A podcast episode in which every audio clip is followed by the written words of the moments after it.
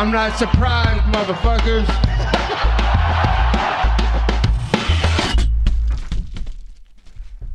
Bienvenue à tous dans l'épisode numéro 46 du Guillotine Podcast.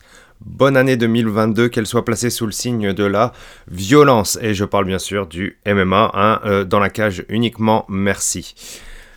Alors aujourd'hui, pour cet épisode numéro 46, on va faire quelque chose d'un peu différent d'habitude. On va parler d'une future carte. Hein. On ne parle pas de combats qui se sont déroulés. Il y a peu de combats ce week-end, dans le UFC du moins.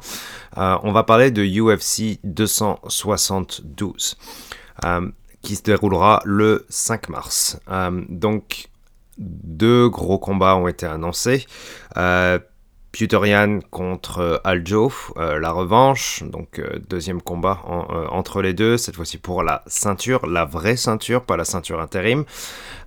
et aussi Max Holloway contre Volkanovski numéro 3.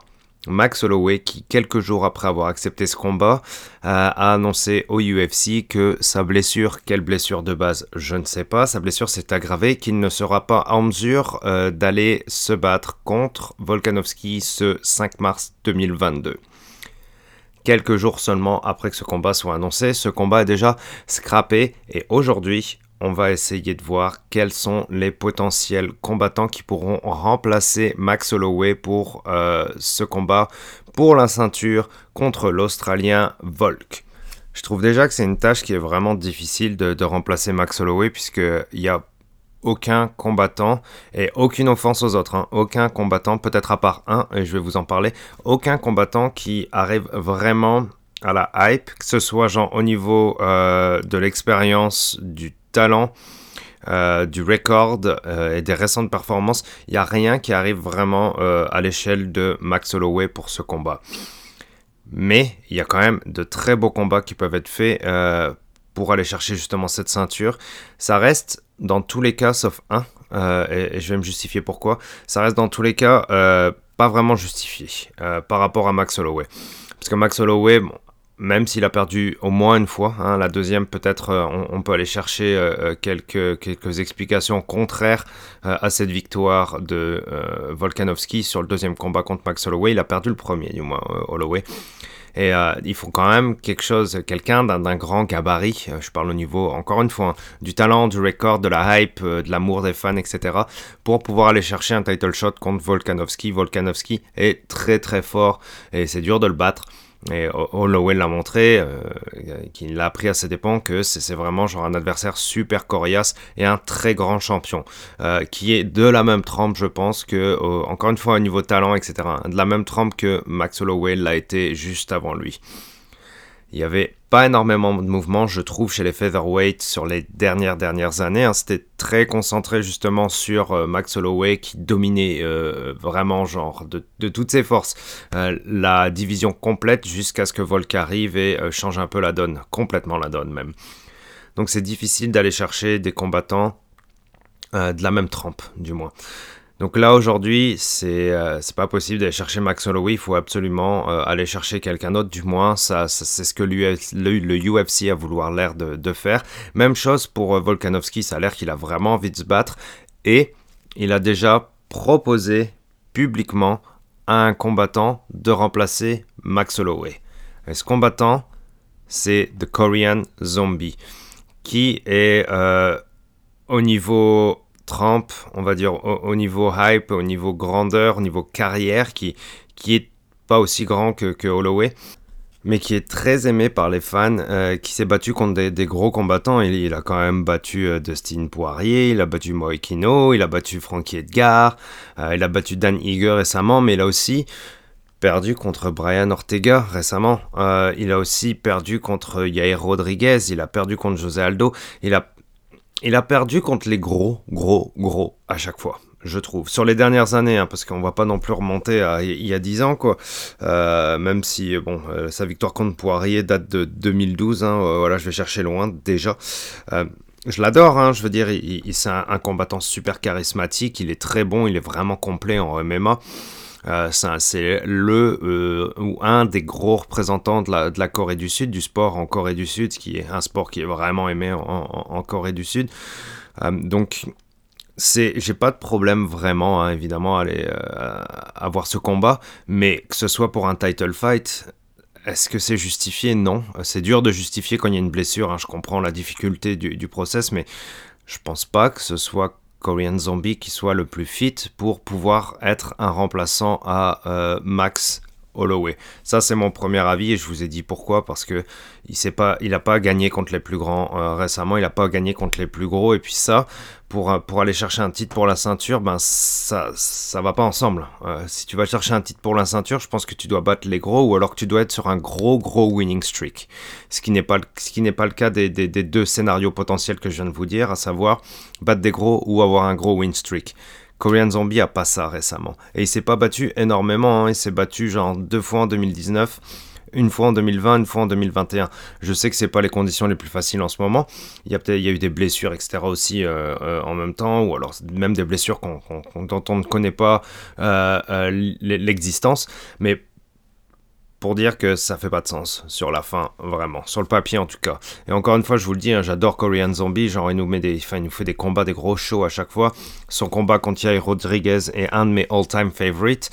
Euh, et euh, son combat contre Brian Ortega, certes, euh, il, s'est fait dominer, il a perdu, mais il a jamais rien lâché, hein, surtout après ce coup de coude qu'il l'avait envoyé au sol et qui, selon ses dires, lui ont fait perdre la mémoire sur les derniers rounds, les trois derniers rounds, je crois.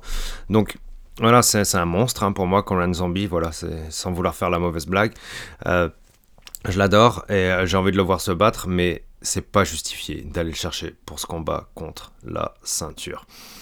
Euh, ça nous laisse encore quelques combattants à, checker niveau faisabilité au niveau d'un combat pour la ceinture, mais il n'y en a pas tant que ça. Je veux dire, Ortega, ce serait bien trop tôt.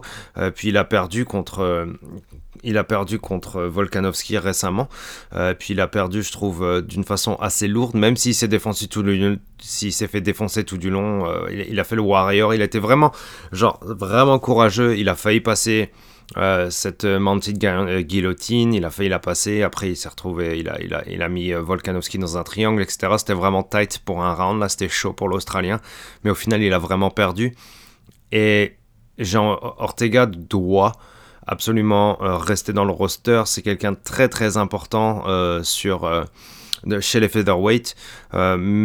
Mais Ortega a perdu contre Holloway et Ortega a perdu contre Volkanovski sur ses trois derniers combats et il a battu Korean Zombie. Donc si je considère le fait que, encore une fois, ce soit trop tôt pour Ortega pour aller chercher un, combat pour la ceinture. Imaginez qu'il a battu Korean Zombie aussi sur un, de ses derniers combats. Donc, ça, ça confirme ma logique sur le fait que Korean Zombie est pas le meilleur euh, sur le papier pour aller chercher ce title fight.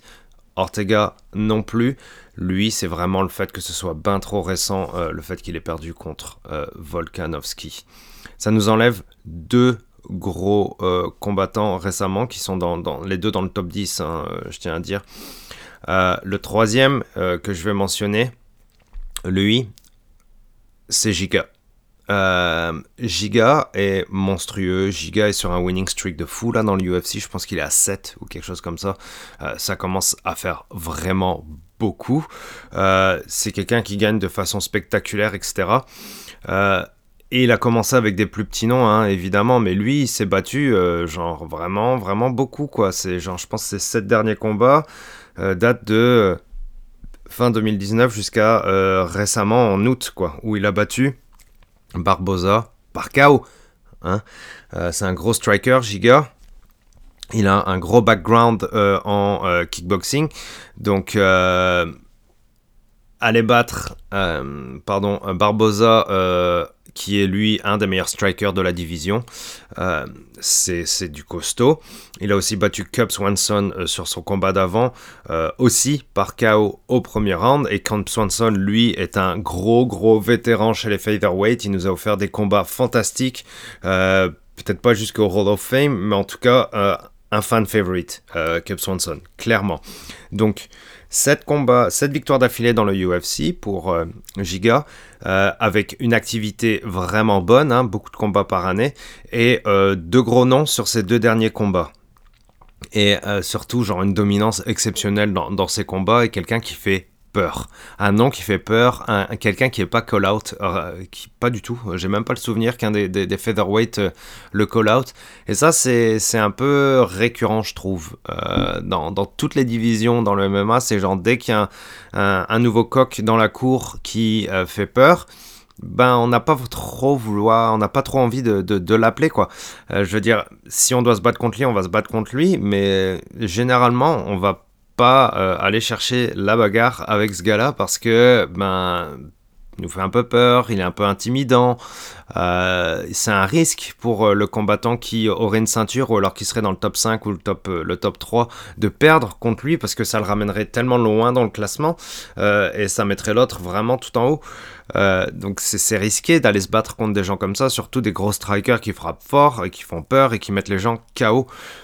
Et pour ça, je pense que Giga serait un bon euh, contender pour aller chercher ce title shot. Euh, juste par rapport au fait que euh, il est nouveau, donc ça rajoute beaucoup de piment hein, dans, ce title fight. directement, c'est genre ça, rajoute des éléments qui sont excitants pour le public, pour les fans, et qui font peur aussi pour, bah, pour les gars qui ont la ceinture. Donc ça rajoute, comme je vous dis, genre vraiment de l'intérêt à ce combat-là. il est sur un gros winning streak et il a battu de noms pour moi, c'est euh, ça ferait du sens. Euh, dans ces circonstances-là, hein, je parle, hein, bien sûr, parce que le combat qui fait du sens à la base, c'est contre Max Holloway. Euh, même si c'est une trilogie qui est un peu écorchée, on va dire, vu que Max Holloway est à 0-2, quel autre combat à faire? Ben, l'autre combat à faire, on est obligé d'en faire un, et dans les situations où on est obligé d'en faire un, du moins, encore une fois, c'est le sentiment que j'ai, hein, cette, obligation d'aller chercher un combat. Giga euh, ferait du sens euh, dans cette situation-là. Du moins, plus de sens que euh, Zombie, du moins, hein, puisque je le rappelle encore une fois, je l'ai dit au début, Volk a proposé publiquement sur Twitter à Korean Zombie de remplacer Max Holloway sur le qui-vive. Mais pour moi, Giga mériterait plus que Zombie et ça ferait plus de sens. Encore une fois, je parle de mérite, mais il y a aussi d'autres éléments qui, rentrent en compte, et notamment le fait que est-ce que ce combat sur le papier vend du rêve pour les fans, euh, pour le public, et puis il y a aussi le côté pay-per-view hein, pour Dana White, c'est sûr que genre un Max Holloway contre Volkanovski 3 versus euh, un Volkanovski contre euh, ben, un zombie ou même Giga, hein, je vais pas me mentir, ben ça vendrait moins, je pense, en termes de pay-per-view. Donc c'est vrai qu'il y a ce côté-là qui doit rentrer en compte. Et euh, moi, je suis un fan. avant tout, je suis pas un businessman, même si c'est un élément énorme euh, du, UFC euh, pour ce qui est genre euh, ben, quel combat on va faire, quel carton on va faire, etc. C'est sûr que c'est ce qui est le plus important pour le, pour le UFC à la fin de la journée. C'est une business. Une business, ça fait du cash. donc c'est le point le plus important à la fin de la journée. Moi, je parle en tant que fan. Et en tant que fan, bah, Giga ferait du sens parce que je pense qu'il mettrait beaucoup en danger Volkanovski. Parce que Volkanovski, il est très dur. Il est fort, il est solide, il a des bons déplacements, euh, il est complet en MMA, mais en striking, il s'est frappé fort aussi. Il a des très bons low kicks, on l'a vu contre Holloway. C'est Holloway a pris cher euh, au, premier combat à cause de ça. Il a perdu ses rounds à cause de ça, à cause de, beaucoup de domination dans euh, justement la, distance, le striking, les low kicks, etc. Et là, Giga, je pense que si il pouvait se rapprocher de Volkanovski, euh, et euh, le prendre vraiment in the pocket, comme on dit, genre vraiment dans des plus petits espaces, peut-être même contre la cage, etc., au niveau du striking, ben, je pense qu'il pourrait faire peur à Volkanovski. Mais, est-ce que Volkanovski est plus complet en lutte, en sol, etc. Ben, ça, c'est possible. Hein. C'est possible, sachant que Giga a un background plus kickboxing, c'est vrai que c'est possible. Et euh, est-ce que euh, Volkanovski pourrait shut down le combat euh, sur ben, des éléments de MMA qui sont plus en sa faveur, on va dire? Ben, c'est sûr qu'il pourrait, pourrait gagner ce combat encore, et puis c'est un, grand champion. Donc c'est un combat intéressant, rien que le fait que ce soit ce, genre de combat-là, moi ça m'intéresse, et puis j'ai envie de revoir Giga, mais la condition la plus importante à ce que ce combat fasse du sens, c'est que Giga gagne la semaine prochaine. Enfin, du moins, à l'heure où vous écouterez ce podcast, je sais pas, mais euh, ce sera le euh, samedi euh, 16 euh, ou 15, 15, quelque chose comme ça. donc, Ça, c'est super important. Si Giga perd, bah alors là, tout tombe à l'eau. Hein. Tout, toute mon explication tombe à l'eau. Et puis, genre, vous pouvez scraper absolument tout ce que j'ai dit. Si Giga gagne, peu importe comment il gagne, peu importe, peu importe, doesn't matter. Euh, que ce soit par euh, split decision, que ce soit par décision partagée ou que ce soit. Je pense pas là. C'est un bout d'un moment, un gros winning streak comme ça, c'est bon. Et puis même si c'est euh, Calvin Qatar qui, euh, qui oui, a, aussi perdu contre Lowe, etc. Ça reste un, combattant vraiment tough et puis euh, d'aller le battre, ce serait très bon pour lui et puis ça serait validé pour, encore une fois, ce côté mérite, excitation, hype, etc. Je vote pour Giga. Comme, comme vous pouvez le comprendre, si, encore une fois, s'il gagne contre Qatar, je mets un petit vote pour Giga. J'entends aussi beaucoup parler de Josh Emmett qui, euh, lui, est aussi sur un gros winning streak de 4 euh, combats euh, récemment, où il a battu Michael Johnson, il a battu Shane Burgos, il a battu Dan Ige, c'est des jolis petits noms quand même. C'est vraiment tout à son mérite. Mais moi, ce qui m'a gêné sur le dernier combat, c'est que oui, il a gagné à la décision. oui, il a fait très peur dans le premier round. Mais non, j'ai trouvé que euh, Josh Emmett n'est pas si complexe ça dans sa game. Je veux dire, il a tout du long, il a essayé d'envoyer cette, fucking droite euh, qui, bah, certes, fait vraiment mal. Hein, euh, c'est genre, c'est une des plus fortes, je pense, droite qu'il a. ça, sa droite, c'est une des plus fortes dans la division. Peut-être que Max Holloway, le plus gros boxeur du UFC, ou du moins de la division featherweight. En tout cas, Josh Emmett est le plus gros frappeur, peut-être, sur un punch, hein, je parle bien un punch de scène droite. Josh Emmett est peut-être le plus gros euh, de la division. Est-ce que c'est assez pour mériter ce title shot? Pas si sûr euh, encore. Je suis pas vraiment vendu. Je pense qu'il lui manque un combat encore pour pouvoir être devant les autres. Et quand je parle des autres, c'est pas Max Holloway, hein. c'est Giga, c'est Zombie, euh, c'est et d'autres dont je vais vous parler. Mais il n'est pas là, quoi. Il n'est pas là, Josh Emmett, tout simplement pour la bonne raison que, genre, il manque un peu de complétude dans, sa game.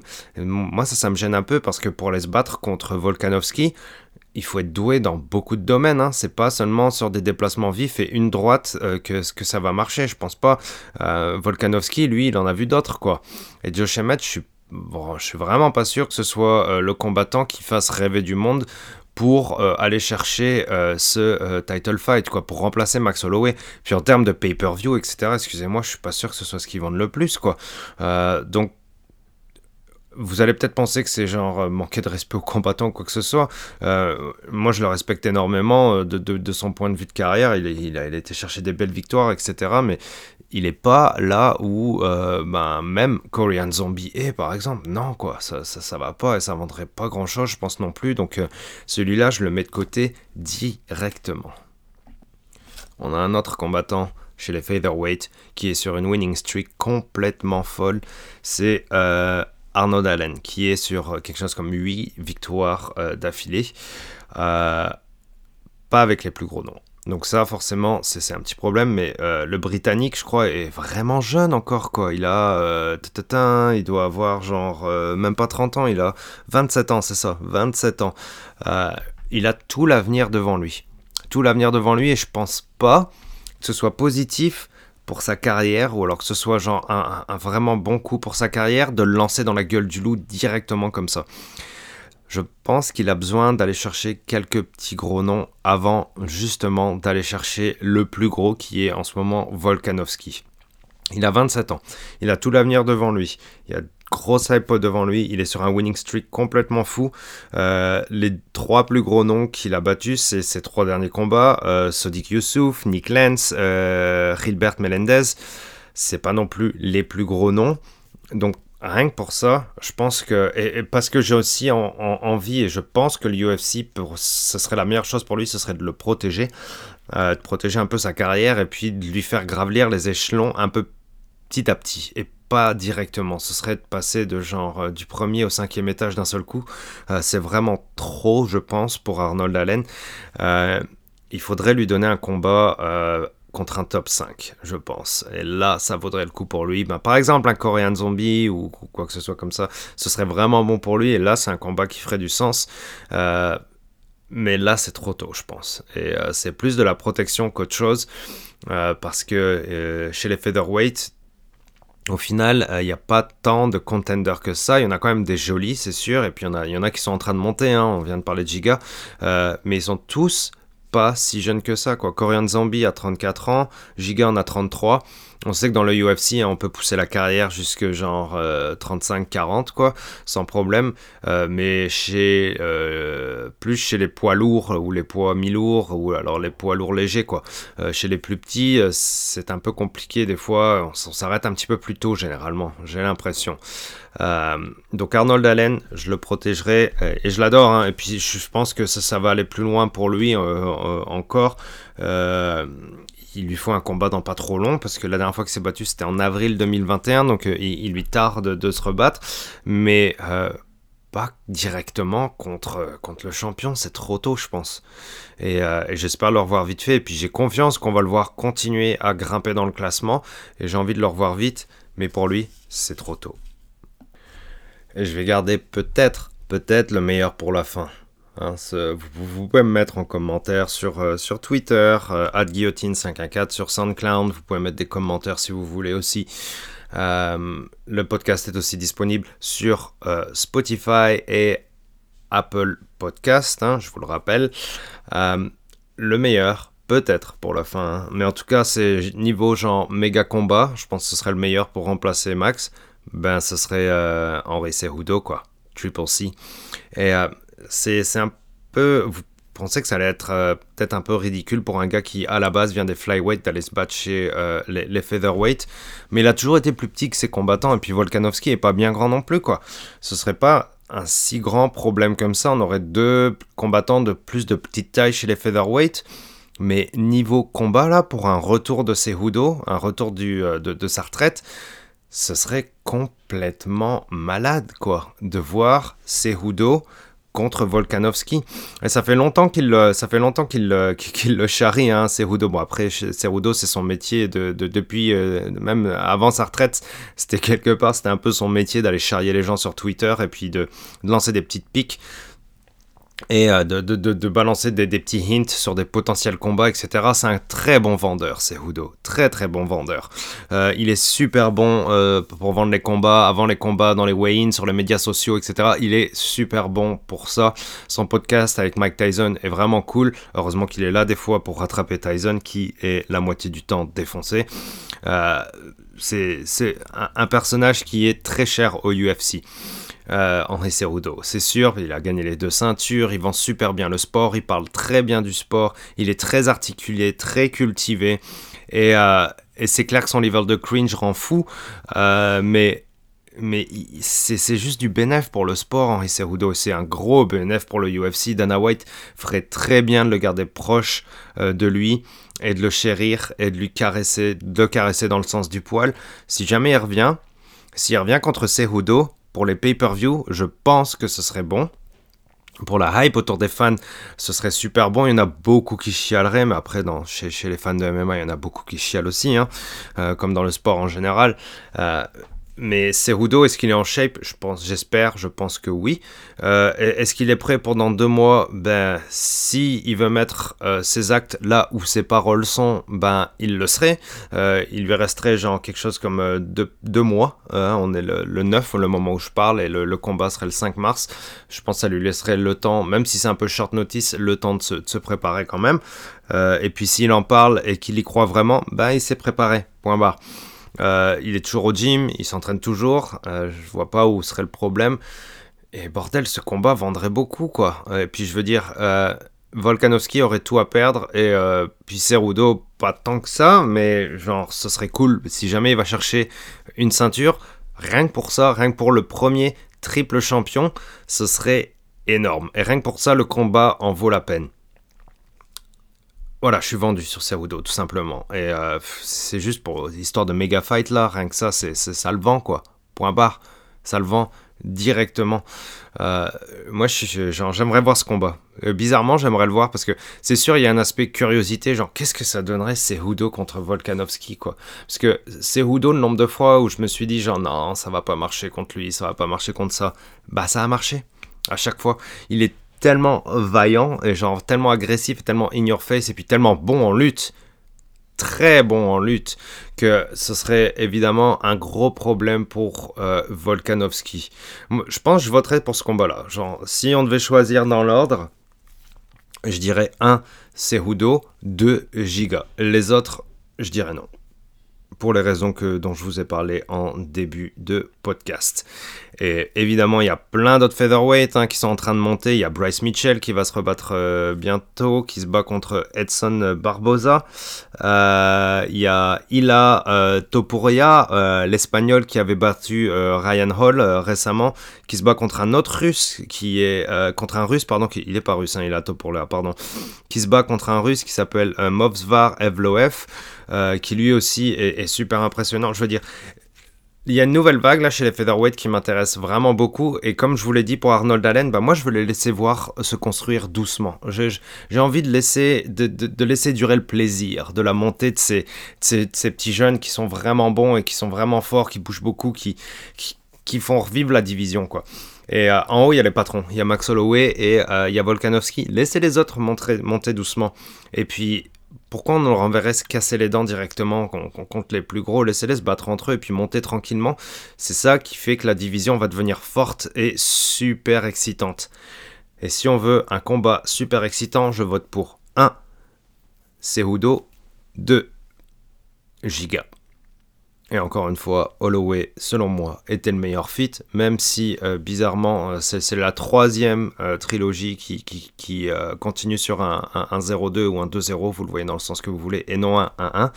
Donc c'est sûr, c'est bizarre, mais encore une fois, c'était le combat qui faisait le plus de sens pour Volkanovski. Après la, la, victoire de Max Holloway, genre, complètement vraiment justifié contre Yair Rodriguez qui lui est un super prétendant aussi euh, chez les featherweight mais qui euh, lui euh, encore une fois c'était trop tôt pour lui aussi hein, surtout après la défaite contre Max Holloway.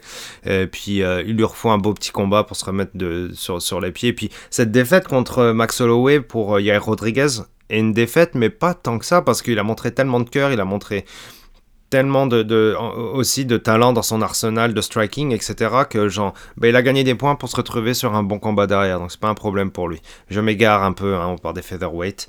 Euh, je reviens une dernière fois sur ce combat euh, du 5 mars pour UFC 272. 1. C'est Hudo. Est-ce que ça va vraiment, est-ce que ça peut vraiment être Triple C? Et 2. Giga. Un peu trop tôt pour lui, mais un beau beau rival quand même pour Volkanovski. C'est la fin de l'épisode numéro 46. La semaine prochaine, évidemment, combat euh, très important pour Giga qui, justement, bah, va peut-être gagner sa place pour euh, ce combat contre Volkanovski. Et dans deux semaines, évidemment, Cyril Gann contre Francis Nganou. Ça, je vous ferai un petit podcast là-dessus, c'est sûr. On se donne donc rendez-vous dans deux semaines. Merci à tous, bonne année encore. Vive 2022, vive le MMA. Tchou